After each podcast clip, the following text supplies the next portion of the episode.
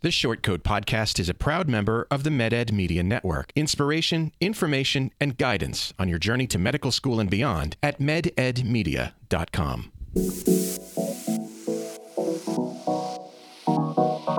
Meandering in the margins of medicine, it's the Shortcoat Podcast. Weird news, fresh views, helpful clues, and interviews. by students for students. Subscribe to our weekly show at theshortcoat.com. Welcome back to the Shortcoat Podcast, a production of the University of Iowa Carver College of Medicine. I'm Dave Etler. Here's some of what we've got to talk about on today's show. So basically, I started having doubts when I was in medical school about being a traditional doctor. I felt trapped and isolated. I wanted to create a place where trainees could be themselves. You, of course, can go to a community college and take your prereqs. Nobody's saying you can't. You may be looked at less competitively. I want to thank our friends at Panacea Financial. Panacea Financial is the sponsor of this episode who want to tell you about their 2022 Match Week giveaway. So stay tuned for that a bit later in the show. I'll tell you more. In the meantime, I'm joined today in the studio by a lovely group of M1s like Tracy Chen. Say hi, Tracy. Hey everyone, what's up? We've got Alec Hansen. Hello, hello. Matt Engelkin is back. Howdy. And Grant Stalker has Hello. returned. Everybody's an M1 here today. Yay! Except for our guest. Because if you thought that was all the people on the short coat today, you'd be wrong. Because joining us from the internet is Dr. Alison Yarp. Hello, Dr. Alison Yarp. Hello, thank you for having me. You're welcome. It's good to have you here. Dr. Yarp reached out to us because she has observed and is one of many who don't fit neatly into the medical education narrative, uh, which tends to speak only of creating doctors who see patients. So I thought it'd be fun to talk with Alison about the possibilities of of just what medical schools might want to do different uh, for those people. So thanks for coming to the, to the show today. Yeah, happy to be here. So tell us about the narrative that medical schools and graduate medical education are so focused on that didn't work for you. Well, you know, it's kind of hard to start just in the middle. So I think most people like me decided either in high school or junior high, even younger maybe, that they want to be a doctor. So they start working towards that. They go to high school, they plan to go to college where they can do different activities and research and different things to get into medical school. Well, they don't really realize, like me, what actually it entails until you're in the middle of it. And then you're kind of thinking, well, I guess this is the only path forward. So basically, I started having doubts when I was in medical school about being kind of a traditional doctor. I knew that I loved medicine and being in just the thick of it, but I didn't want to see patients every day and do just kind of the individualized approach to care. I was at that point doing my master's of public health. So I realized that public health might be more my speed and just a broader perspective of medicine and healthcare. So I started having doubts and then realized, well, what else is there? So I kept going. I did my third year rotations. The only one that stuck out to me was psychiatry. So I ended up doing a psychiatry internship and thought that was it. The doubts continued. And so during my uh, second year of residency, I took leave for kind of various reasons, but during that time, realized I didn't want to go back and ended up just resigning. And now I have just, like this week, matched to preventive medicine residency at the Texas State Department of Health.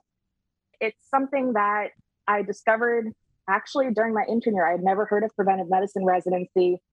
And it is, I think, just one option of many for people who maybe just don't want to do the kind of standard, just going straight through medical school into residency and seeing patients approach. So, So- that's kind of where I am now. So for us baby M1s, can you can you explain what preventative medicine residency is? Exactly. I'm happy to because I had no idea either. so it actually is, you'll learn these terms in uh, probably third year, fourth year of medical school when you're applying to match. But it's what's called an advanced program. So basically, you need to have already completed an intern year. So that could be a prelim year in medicine. It could be a year of a different residency entirely, like I did. It could be something called a transitional year, which is kind of more, from my understanding, just a little uh, more flexible in terms of rotations you can take. And like you still do medicine, surgical rotations, but you can do more electives as well. So basically, you do that. And then because it's not include the first year is not included in the residency, you then go on to your next residency, which is preventive medicine. And it's two years. So you will have done three years of residency total. But during that those two years, you end up with most people, if they don't have one already, will do an MPH.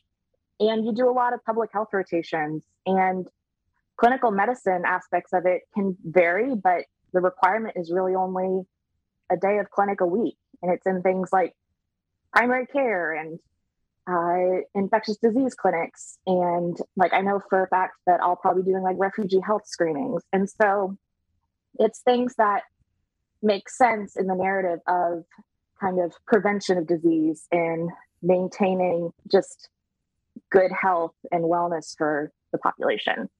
So, Alison, when you were in medical school, Mhm. did your school have someone or or a, an- a department that uh, was responsible for career advising, or did you just have to figure this out? so the funny thing is, I would say that our best career advising came from our peer advising program in uh, like that occurred throughout the four years. And the reason I say it's funny is because I was one of the people in charge of it. Yes. so, and I uh, think the message there is that even you didn't know of the possibilities. Exactly. And so, career advising, I would say most of it comes from the student affairs office in the undergraduate medical education offices. But for my school, a lot of our advising came from what was called Veritas. I was at the UT Long School of Medicine in San Antonio, and it was peer advising combined with faculty advising. But it was the problem is there's so much to talk about about being a medical student. I'm sure as you guys are all already familiar that career advising it can be hard to fit in if you just go under the assumption that everybody fits that traditional narrative. Yeah. So people are just thinking, oh, I just need to figure out what specialty I want to do. Not necessarily, well, what if I don't want to do that? Alison, did you go to a state school or a private school? It was for medical school, it was a state school. Okay. Yes. It was through the UT system. Yeah. You know, uh, so I work in student affairs, but I'm not an expert in the career advising field. I I do know that much of what we talk about in medical education is creating doctors that see patients. Mhm. I'm trying to think here. I'm thinking of like any discussion we've ever had that's involved in Yeah. any of our classes so far.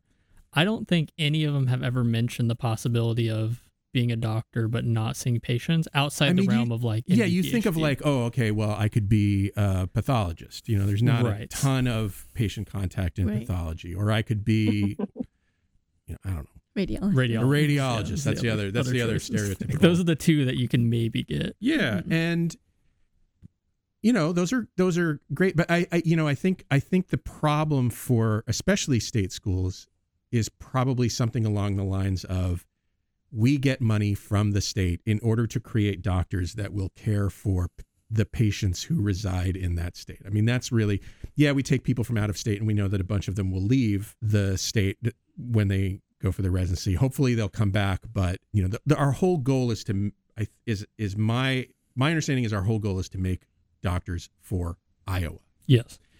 But um, who will see patients. Yeah, that's the part that like I feel like might be dropped in the equation because like it seems a little naive to think that like public health workers and like preventative medicine doctors wouldn't, you know, care for the people of Iowa for this example because they might not have that, you Yeah. know, one-to-one interaction, but it's still a very like Iowa-centric thing if you look at it through that lens. And and I should say that that when I say this, I don't think we have a huge ability to say, yeah, we'll take you as an MD, and if you don't want to see patients in some way, or you don't want to go into the you know 18 specialties and however many subspecialties that the AAMC acknowledges, you know, maybe you want to, maybe you decide to go into business, but that's not something that we do. Exactly.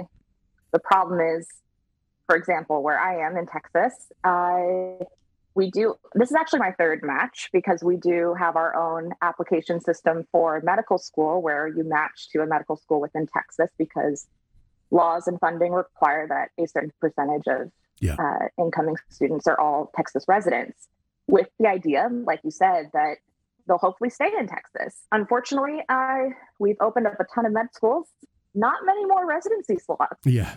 Exactly. So that is a whole other issue. Well, it's. I think it's Um, related.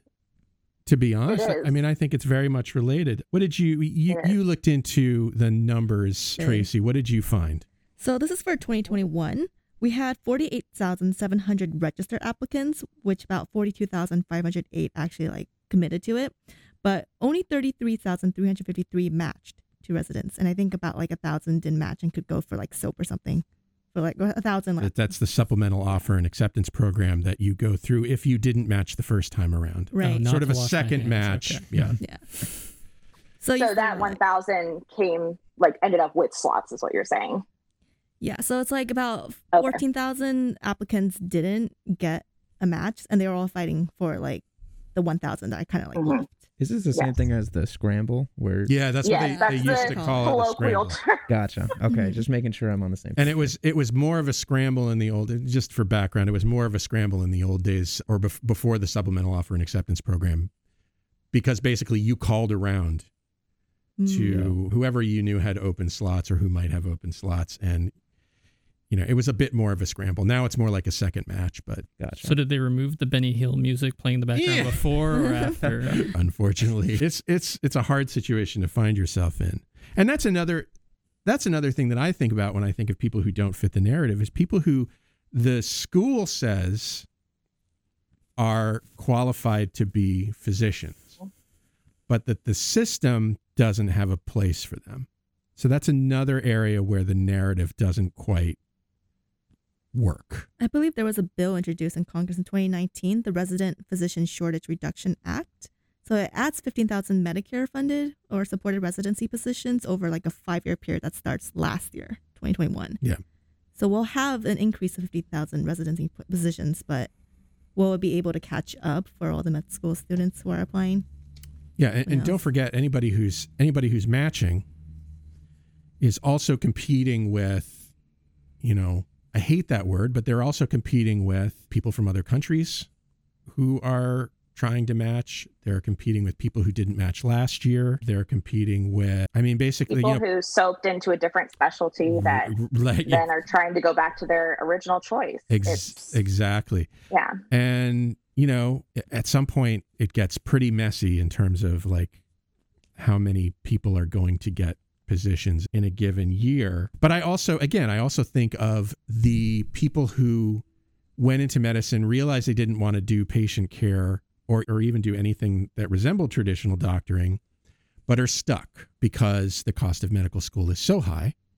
Yes. And they feel like that they must practice medicine in order to recoup their own investment.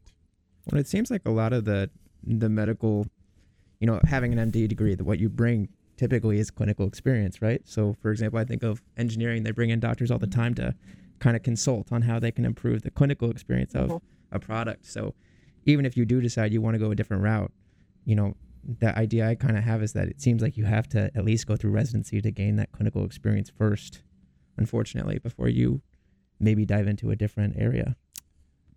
Yeah, it's, I mean something similar to what Alison is doing, basically completing that Yeah. first year to Yeah. to get that far, and then and then you can make a change. I think the way there's a few ways to approach this. I think a lot of medical training, like it's in kind of chunks. And so your medical school is all of your knowledge and exposure to kind of just the surface level, of which there is a lot at the surface of every specialty and body system and everything that you learn is all it just kind of you create your knowledge foundation. And so there are some, I think, jobs out there that just require, you know, the subject matter expertise. However, I know from just doing my intern year that, you know, applying it and being an actual physician is different. Like, I mean, you, when you're a third year medical student, you see what it's like, but you don't really experience it. You kind of participate in patient care, but it's still hard to put yourself in the shoes of the resident and the attending as a third year. So I agree. It's like some of the problem is, and then a lot of jobs out there from my experience, which is in ending up in this kind of like gap year position, I, a lot of them require either board eligibility or certification in a specialty, even if the job is more not necessarily requiring that clinical experience and exposure, which is why one of the things that I think the career advising aspect could be better is just allowing you to learn how to market and understand your soft skills that they talk about in business and kind of the corporate world, as well as just the skills you gain from being a medical student and all the experiences you've had up to medical school. So, and learning how to, you know, market those skills and write a resume and transfer your CV to a resume. So it's something that I think needs to be focused on is just understanding that people are going to, and it, this could be for people who also just end up not matching. They still need to know how to do something that year off. Yeah. So, yeah. So I guess the question is, you know, how should medical education do that, given that, you know, we have a job to do according to our various state legislators and our priorities. You know, it's hard for me to imagine. It's it's hard for me to imagine like the dean of any medical school going, "Welcome, we want to make doctors out of you, but if you don't want to be a doctor in the traditional sense, we have all these other paths for you," which would be that would be kind of the the ideal in my mind, but I kind of don't see that happening. I think it would take a lot of changing around kind of curriculum to allow more adaptability because right now it's pretty cookie cutter, right? All Yeah, the everybody M1 goes through the yeah, same thing, exactly, all at the same time. You know, And- ideally. they do try and add a little bit of flavor to it with like electives and selectives that you can do, but even those are still pretty limited. So I think there would have to be a pretty large change in curriculum development to allow mm-hmm. for that kind of spread, which I don't know if that's really feasible. The other kind of challenging thing is that most people take their electives like well into their medical school experience. And so mm-hmm. if you're at the point where like you might take an elective kind of at the end of your fourth year after you've already applied to residency and then you're like, oh, this is pretty cool. Well, you know, it sucks because you're too late. You've already, you know, applied to match and those kind of things. So Yeah. it'd I be mean, you could do what to- Alison did, which is basically change your mind. um, but that feels risky, doesn't it, Alison? Yeah. it, it, it was risky and it's been an adventure in uh, uncertainty and finances. Yeah. Yeah. Thankfully, I lucked out. The only advantage is that right now student loans are frozen. So And the- I think that's the only good thing. Yeah, yeah. Listeners, if you ask us a question, it means that I don't have to make something up to talk about on the show, and the show becomes what you want it to be. So send your questions to the shortcoats at gmail.com or leave a message at 347 short CT. We'll talk about it on the show. medical school is so prohibitively expensive is you are forced into becoming something that pays high. So you're you're coasting on residency salary until you can hit that attending money where you can finally pay off the two hundred thousand dollars plus of loans that you have. So if you want to go into say like nonprofit work and with a medical background, you're really gonna have to do attending for a couple years to not be drowning in debt to do what you really want to do. So I think that's a really big big point that Alison brought up is the cost is insane. Yeah, and that's where I think a better understanding of the programs out there that can help with student loan forgiveness is also important because, like you said, if you work at a nonprofit or an NGO or the government, you know, you can make those, what is it, 120 payments. And yeah, it might be difficult during that time, but there are repayment programs and everything. But then you could end up with public student loan forgiveness, or like I was recently looking it up, there's other programs out there, depending on what state you're in and what um, field you're in, that could potentially help. But the root cause of the problem is just the cost of medical education. So, and the fact that when you leave medical school, you're doing the work of a physician, but you're paid not for that. it's much lower than what you would expect. So, and I think a lot of people outside of medicine don't even realize that. I think the average, what is it? Do you get like $70,000 a year as a resident generally? That is actually more likely to be in a state that is higher cost of living. I would say it's high 50s to low 60s. Crazy. I know. Yeah, it depends on just the cost. They do adjust it to cost of living, and some programs have like subsidized housing, but it's still still very difficult. So I think the other crazy thing is like even before then you have, you know, medical school and just thinking about our clinical years where, you know, we, we basically work 60 to 80 hours a week and mm-hmm. not only are we not getting paid, but we're having to pay, you know, 40,000 to 80,000 dollars to work a full-time job. Like I understand that Yes. there's a lot that has to come in from like the physicians and providers ends to give us that opportunity, but it's also a lot of money that we have to pay to, you know, have a job. Yeah, and it's not necessarily paying for like always being educated. It's you're paying to like for example, was it truly beneficial that I was on night float during my OB-GYN rotation and then sometimes just sitting around waiting for patients to come in, but having to be there overnight and paying to be there? I don't know, but it's uh there's ways to make it so that also you're not burned out by the time you leave medical training to enter residency where you're finally getting paid, but not enough. I think I don't know. I love all you guys. I love all you guys, and it it pains me to know that this sort of that the, in addition to the pressures of trying to figure out like what even all of your coursework means, that there's an even uh, there's an even greater level of uncertainty that some people experience about their career choice and their prospects. It just makes me sad. I just want I just want everybody to be happy. Just world peace. Yeah. Shortcoat Podcast 2022. What's what is wrong with that? So you know, I would Be the tagline. yeah. What I would like to see personally is some acknowledgement that there are that there is more to there are more possibilities than just those that we that we explicitly lay out.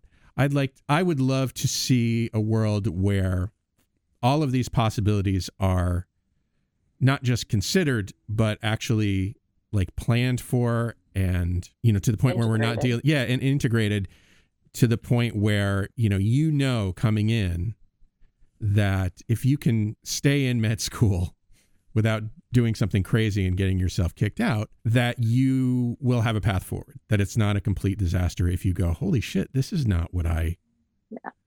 this You're is- not trapped. yeah you're not trapped so you though alison hmm have been working on in the past year on creating a space for f- physicians who are in your position as well as other sort of uncertain positions haven't you Yes, yeah. So I'm uh and it came from the fact that I felt trapped and isolated when I was considering leaving the first time in medical school and then when I was considering leaving in residency. I realized social media was too public to post anywhere that I was considering that had these thoughts because what if it got back to someone? What if someone saw it and then told like leadership at my program or something. And the anonymous forums are as beneficial as they can be sometimes, can uh, really devolve very quickly. So I wanted to figure out a way to create a place where trainees from student to resident to fellow or anyone in between could just create a community that could be supportive and safe and a place for people to be themselves. So they're not hiding behind a username. They're not out in the world where people they would be concerned that someone will tell on them if some they say something that is goes against the narrative or is not in line with what is considered traditional. I find this darkly humorous that Yep. you know there's this common fear among students or among trainees that there are things that you don't speak of. Um, And the list is long. and the, it's it's a it's a pre yeah exactly.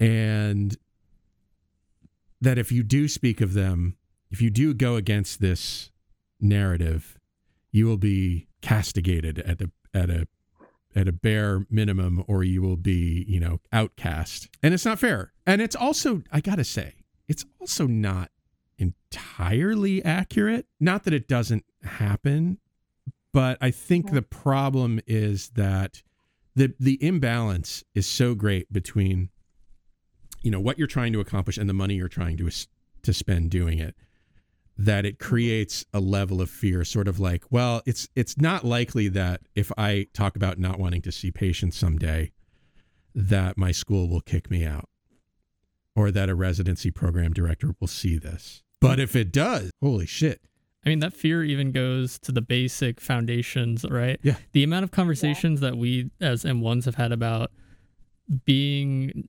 afraid of the power dynamic of an attending, like, say, the Mm-hmm. attending is doing something that's wrong, like they said something racist or whatnot. The ability of us to speak up because of the influence that could have on our like grades or future prospects is like that fear is so there that it's ever present in our mind. Mm-hmm. Iowa does have good things for us to use to combat that, but I know other people from other medical schools who don't have that backup. And so that fear is there like every day, unfortunately. Yeah. And I do know, I mean, I got to be honest, I do know of at least one case where, you know, somebody got kicked out of their first year of residency be- for what they felt was standing up to an, you know, a wrong. Yeah. And so I hate to feed into that narrative, but it's important to understand. It's not like it doesn't happen. Yeah. Yeah. So it's just And I don't know the real story. I mean, I know I know one side of the story, but I don't know all sides of the story. And so, you know, I can't say that there wasn't other reasons for sure, Right. but you know, it's, it's pretty it's kind of sus. It is, for sure. Um so you're you're developing this community. Uh, yes, yeah, I'm developing this community that is been a work in progress. It's something that I didn't really know how to create it first. So it took just kind of stumbling on some different platforms for me to figure out exactly how to create it. So it's called I wanted a name that wasn't specific to medicine to make it as private as it could be. And so it's called the Marco community. And Marco stands for mentoring, advising, relating, connecting. So it does have a meaning as the acronym. It's nice. But but it's hosted on a platform called Mighty Networks, which has a fantastic mobile app. And it's structured similar to a Facebook group where you can have posts and polls and pictures, and there's subgroups within it that can be private as well. And you can have a membership profile. And the idea is that it will always be completely free to the people who need it. So that would be anybody once they're accepted and starting medical school, all the way up to being a PGY. Good Lord, I mean, it goes on forever. Seven.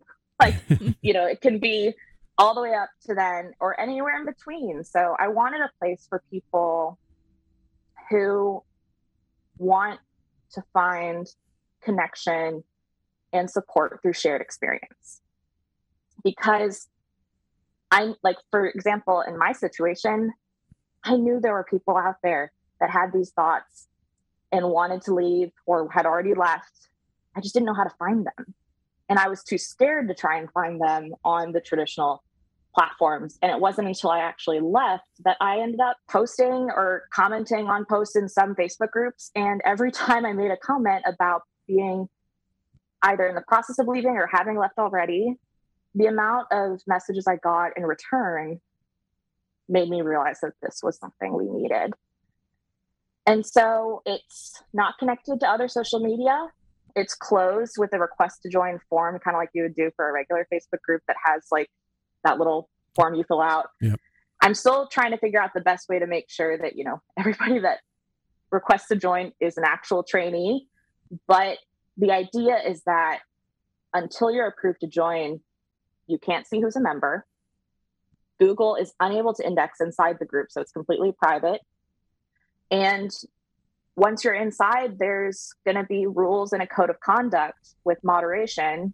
So it's not anonymous. The requirement is that people have at least their first name and first initial, but it's so that people can trust each other and ha- trust the quality of the maybe response that they're getting and that it also allows for i think greater respect between people. So if someone is being disrespectful in from you know the lowest extent to just outright hostility related to someone's identity or something we can actually deal with it and address it without and like know you know exactly how to handle it. Yeah. currently there's also subgroups with level of training. So there'll be like a group for medical students a group for residents fellows and then anybody who just feels like they don't fit any of those categories. So people maybe who are medical graduates who didn't match or maybe medical graduates who are still trying to find their path and i have lots of other plans for it as well but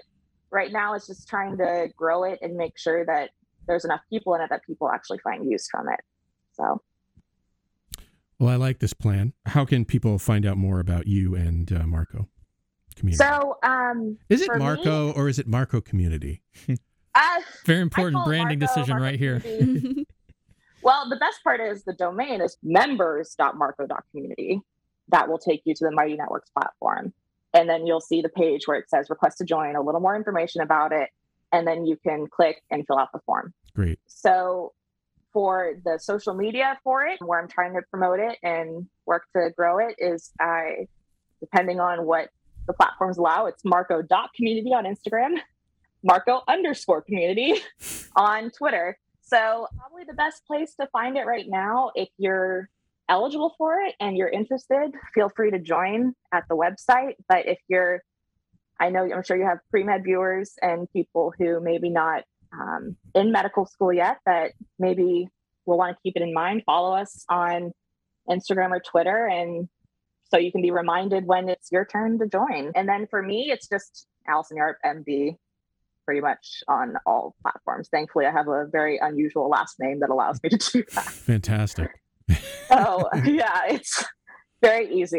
It was available everywhere. Thanks for sharing with us. Yeah. we appreciate Yeah, it. thank Definitely you. gonna check this out after the show. something that I'm just trying to.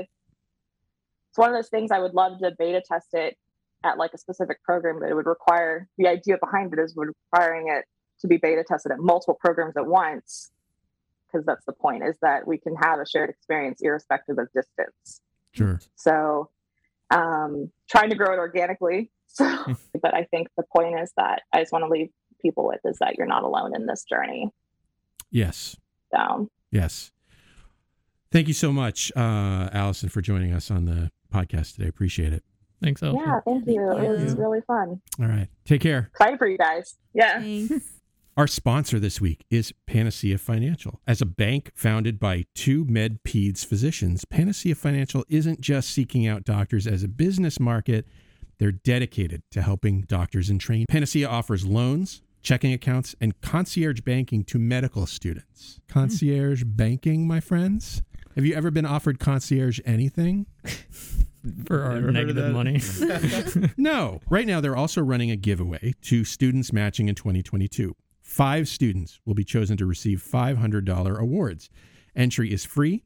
Check out their giveaway today at panaceafinancial.com slash match 2022. Panacea Financial is a division of Primis, member FDIC. Thanks, Panacea Financial, for your support of the Shortcoat Podcast. Uh, listeners, go check them out, please. Shortcoats, if you're enjoying our conversation today, I'd be grateful if you'd let people know by posting a story on Instagram or Facebook or tweeting about us. And don't forget to tag us in your post. Thank you. We've got a listener question from Nicole, who it sounds like is just starting on this path. Let's hear from Nicole. Love the podcast. question for you all Does it look bad to take prerequisites at a community college, especially if they're online? I don't think the chem classes would be. I asked UConn about this for their MD program and they said they preferred a four year college program. But wouldn't disqualify you for community college. What do you think? Backstory I'm an accountant and love my job. However, I've always been in the medical field for the majority of my career. I just finished my bachelor's in accounting, so I really just need to take the prerequisites. I get it's not as easy as asking this, but I'd love your thoughts. Your podcast has definitely helped ease my fears of being 27 and just now attempting to start this road to an MD school. Thank you. Fantastic. Ah, the old community college question. Seems like a cost effective and easier option. But what do you guys think? You know, everywhere I go, always people always seem to like ask them on like you know sites and forums like SDN or Reddit or whatever. It always seems like the consensus is that try not to take your prereqs at community college, which kind of sucks because like community college, at least the one when I took my non prereqs, it was just like a couple hundred dollars for a credit versus going to like college is like a couple thousand dollars.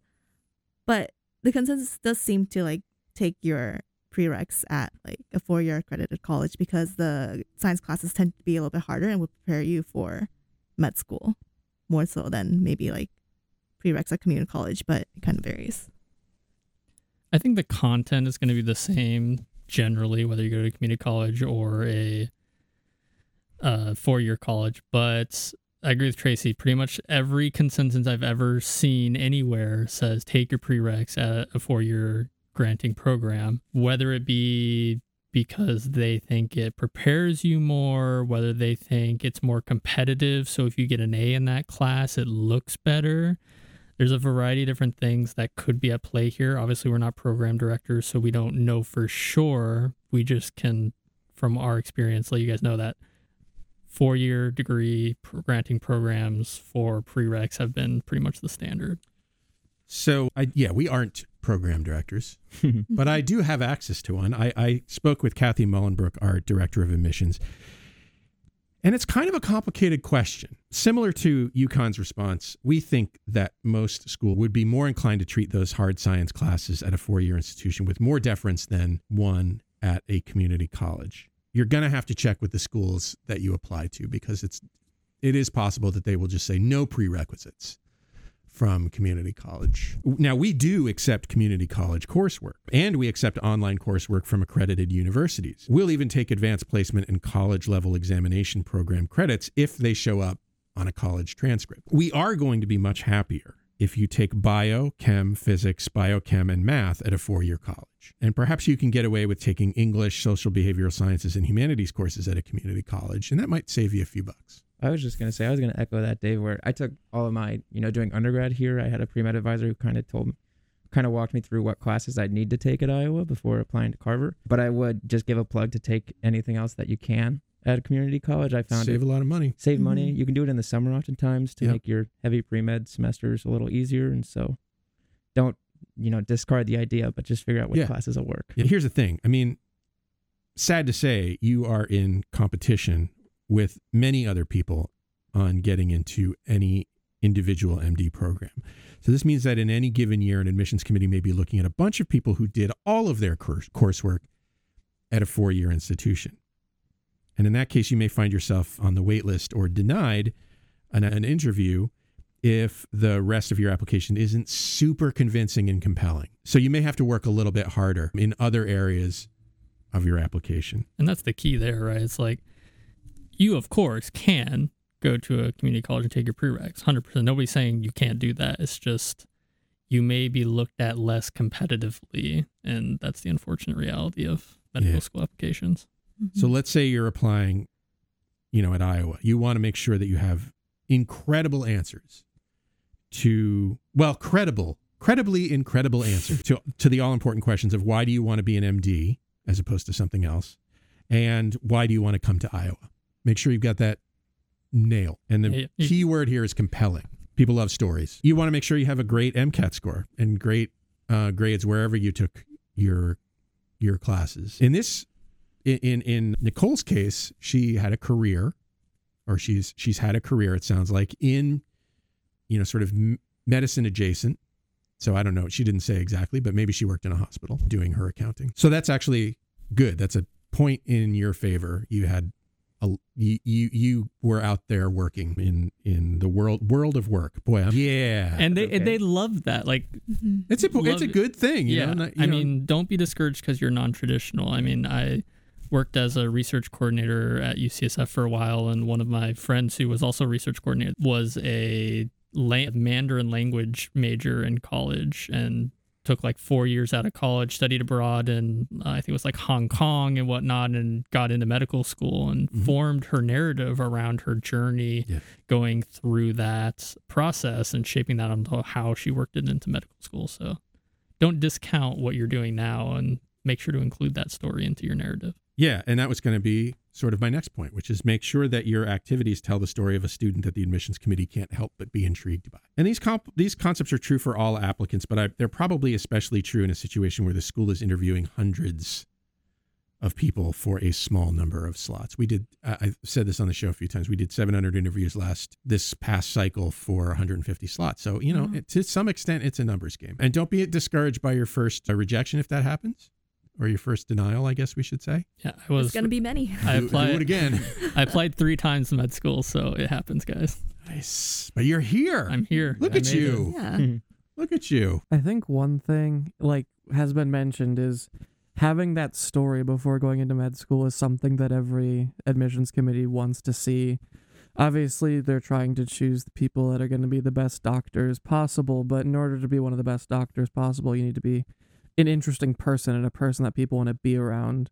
And so having that history and that career gives you kind of that story to sh- say like why are you here and why do we want you here? Yeah. Um, there's obviously things that are going to come up as like red flags. Not that that's a bad word. Not red flags, but reasons that they might not want you. And so having that story gives them a reason to want you there.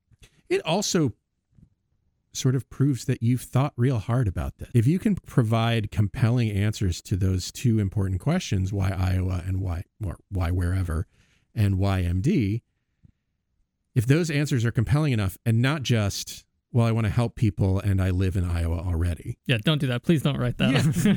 it it just shows that you've given some thought to these questions and that you it, it gives something else for it, it gives something important for interviewers or for admissions committees to hang their hats on it gives them more surety more certainty that you will last in the program and that you will actually become a doctor Yeah, and Agreed. 27 is never too old. I'm 26. how old are we i know but matt matt's a matt's a baby I'm a baby. I'm 22 and I'll be 22 for a while. Yeah, I got you. I'm 23. How old are you, Tracy? I'm 24. Okay. I'm the old man in the group. I you're think. 26 26. and i'm 52 And there's, oh god and there's people in the medical school that are older than us. I think the oldest Oh, absolutely. MD is in our grade in, in the M1 class is 36, I believe. Yep. so Mhm. you're never i've too had old. we've had 40 and 50 year olds you're, uh, you're never too old to go down the career path that you think is destined for you, and that's an important thing to Yeah, remember. they have like the most certainty of why they want to be here in the first place. They're the most focused and have a story to tell. So Yep. Yeah. for sure. All right. Well, that's our show. Grant, Matt, Alec, Tracy, thanks for being on the show with me. Thanks, Dave. thanks Thank for you. having Thanks us. for having us. And what kind of dingus would I be if I didn't thank you, Shortcoats, for making us a part of your week? If you're new here and you like what you heard today, follow the show wherever fine podcasts are available, like Spotify, Apple Podcasts, Google Podcasts, and YouTube. Our editors are Maddie Wallin and Nick Lind. The show is made possible by a generous donation by Carver College of Medicine student government and ongoing support from the Writing and Humanities program. Our music is by Dr. Vox and Catmosphere. I'm Dave Etler saying, don't let the bastards get you down. Talk to you in one week.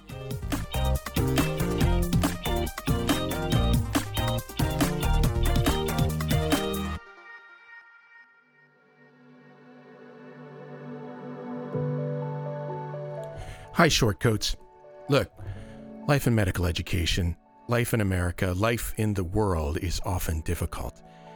And I often wish I could help. All I have is this podcast, but in my wildest dreams, you have the support you need to lead a life of your choosing.